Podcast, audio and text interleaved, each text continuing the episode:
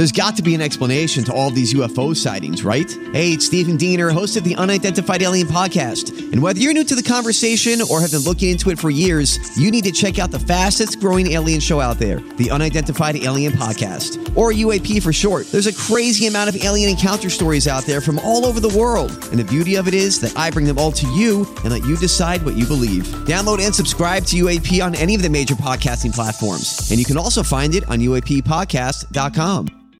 Hi, everybody. This is Adriana Trigiani. I'm the host of You Are What You Read. I have the privilege of interviewing luminaries of our times about the books that shaped them from childhood until now. We get everybody from Sarah Jessica Parker to Kristin Hannah, Mitch Albom, Susie Essman, Craig Ferguson, Rainn Wilson, Amor Towles, you name it, they come, they share. New episodes of You Are What You Read drop every Tuesday on Apple, Spotify, or any major streaming platform wherever you listen to your podcasts.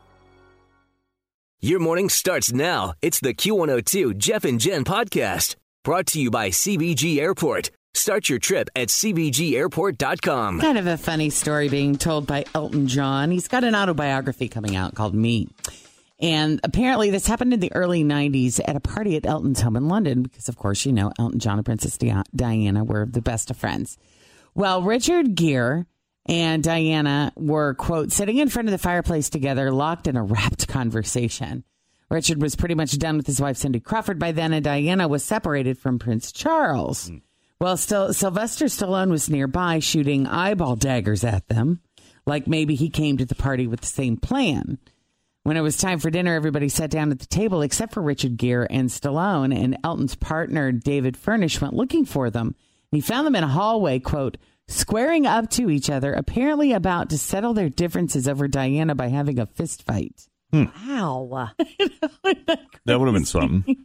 I know, right? Dude, Richard Gere would have gotten whooped by him. Oh, he'd probably be dead.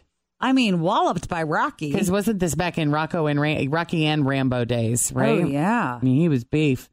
Things calmed down though, and everybody ate dinner. But when they were done, Gere and Diana were back in front of the fire, and Stallone had had enough. He said, "I never would have come if I'd known Prince effing Charming was going to be here. If I'd wanted her, I would have taken her." Wow. And then he stormed out. Okay. And Elton said, Elton said, we managed to wait until his car was out of sight before we started laughing at him. That's crazy, really? Story. I know, right? Hmm. I love it when big A-listers start telling stories about other big A-listers. You know, 20, 30 years down the line after things have happened. Yeah. Pretty entertaining. Wow. Well, in other e news this morning, the Joker easily won the box office this weekend with a $93.5 million take, which is a record for October. There's been so much hysteria surrounding Joker that this was bound to put some people on edge. Several people left a screening of the movie in Manhattan's Times Square on Friday night because evidently there was a guy in the theater cheering and applauding at all the murders. Uh, he even spit on some of the people as they were leaving, and he got belligerent when anyone told him to shut up.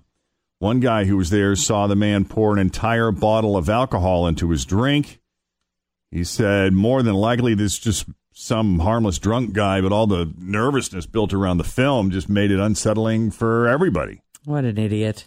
Yeah. So I guess security eventually removed him from the theater, but other than that, uh, I haven't heard of any incidents yeah, over the weekend connected to that movie. Thankfully, because so. people were pretty nervous about that and yeah. would hate to see anybody get hurt or anything bad happen. Yeah, Gilligan's Island. That was another one of those shows that was always on after school, right around the same time as the Brady Bunch.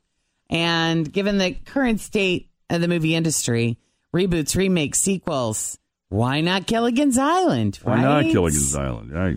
So Lloyd Schwartz is the son of the late Sherwood Schwartz, the legendary creator of Gilligan's Island. And he is saying that they're very close to getting a movie reboot off the ground. And he thinks it's going to happen within the next five years. And he's got some ideas. He said, I would like to see a large movie. I want shipwrecks and volcanoes and things. And he also has some casting in mind. Steve Martin is Mr. Howell. oh, he'd be great for that. He would, wouldn't he? Beyonce is Ginger. Yeah. Jeff Bridges as the skipper. and Kevin Hart is Gilligan. Oh, wow. He said he's a li- he's little, so the skipper can call him little buddy.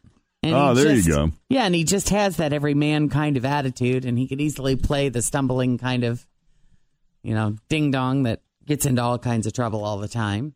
Yeah, why not? But why not? That could be fun. By the way, that was the longest theme song ever. Like, I Like think it was. as far as sitcom theme songs go, I think that was the longest open of any show that I can recall. It was like a minute and a half long. well, they told the whole story. Every How they episode. ended up where they were. And Right. Then you, and then you watch, and you're like, well, what happened? And it was kind of good because, you know, if you had never seen the show, but you jumped in like three years later, you, You weren't knew. missing anything because you were kind of caught up to speed. So Yeah. How did they get off the island? Like, I don't. Did they I don't get off at remember. the end? Coconut nobody radio. remembers. Oh, coconut radio. The profe- what was The his professor. name? The professor put Yeah. a coconut radio together. Yeah.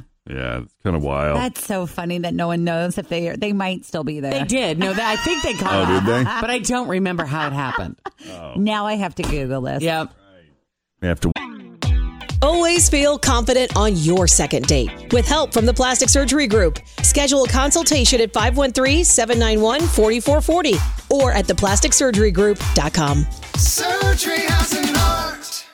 I'm Bradley Trainer. And I'm Don McClain. We have a podcast called Blinded by the Item. A blind item is gossip about a celebrity with their name left out. It's a guessing game, and you can play along. The item might be like this: A-list star carries a Birkin bag worth more than the average person's house to the gym to work out. Pretty sure that's J Lo. And P.S. The person behind all of this is Kris Jenner. LLC. We drop a new episode every weekday, so the fun never ends. Blinded by the item. Listen wherever you get podcasts, and watch us on the Blinded by the Item YouTube channel. watch the show again. Uh, what else do we have for you this morning? Tyler Perry, the great Tyler Perry, opened up a massive new movie studio in the Atlanta area over the weekend. And get this the facility is on a 330 acre plot of land that used to be a Confederate Army base. The studio cost $250 million and is the only major film studio in the U.S. that is owned by an African American which is relatively impressive considering the fact that 20 years ago, this is a guy who was a struggling playwright who was literally living out of his car. Earlier this year, he said, It's incredible for this place to have this history and for me to be able to own it. It's very powerful, and I'm hoping this will be an inspiration for everybody else. So, congratulations to hmm. Tyler Perry. But I tell you what, Atlanta is just like a motion Hotbed. picture television Yeah. powerhouse. Yeah. So here's the deal. Spoiler alert. They never got off the island. They didn't. At least not during the regular series. The original Gilligan's Island ran from 64 to 67. And at the end of that run, Gilligan and company were still on the island. It took 11 more years. And there was a made for TV reunion film called Rescue from Gilligan's Island Okay. before they finally made it off the island. And sadly, at the end of that film, they went back to the island. To visit the island, and then they got They stuck there again. out. Oh, God.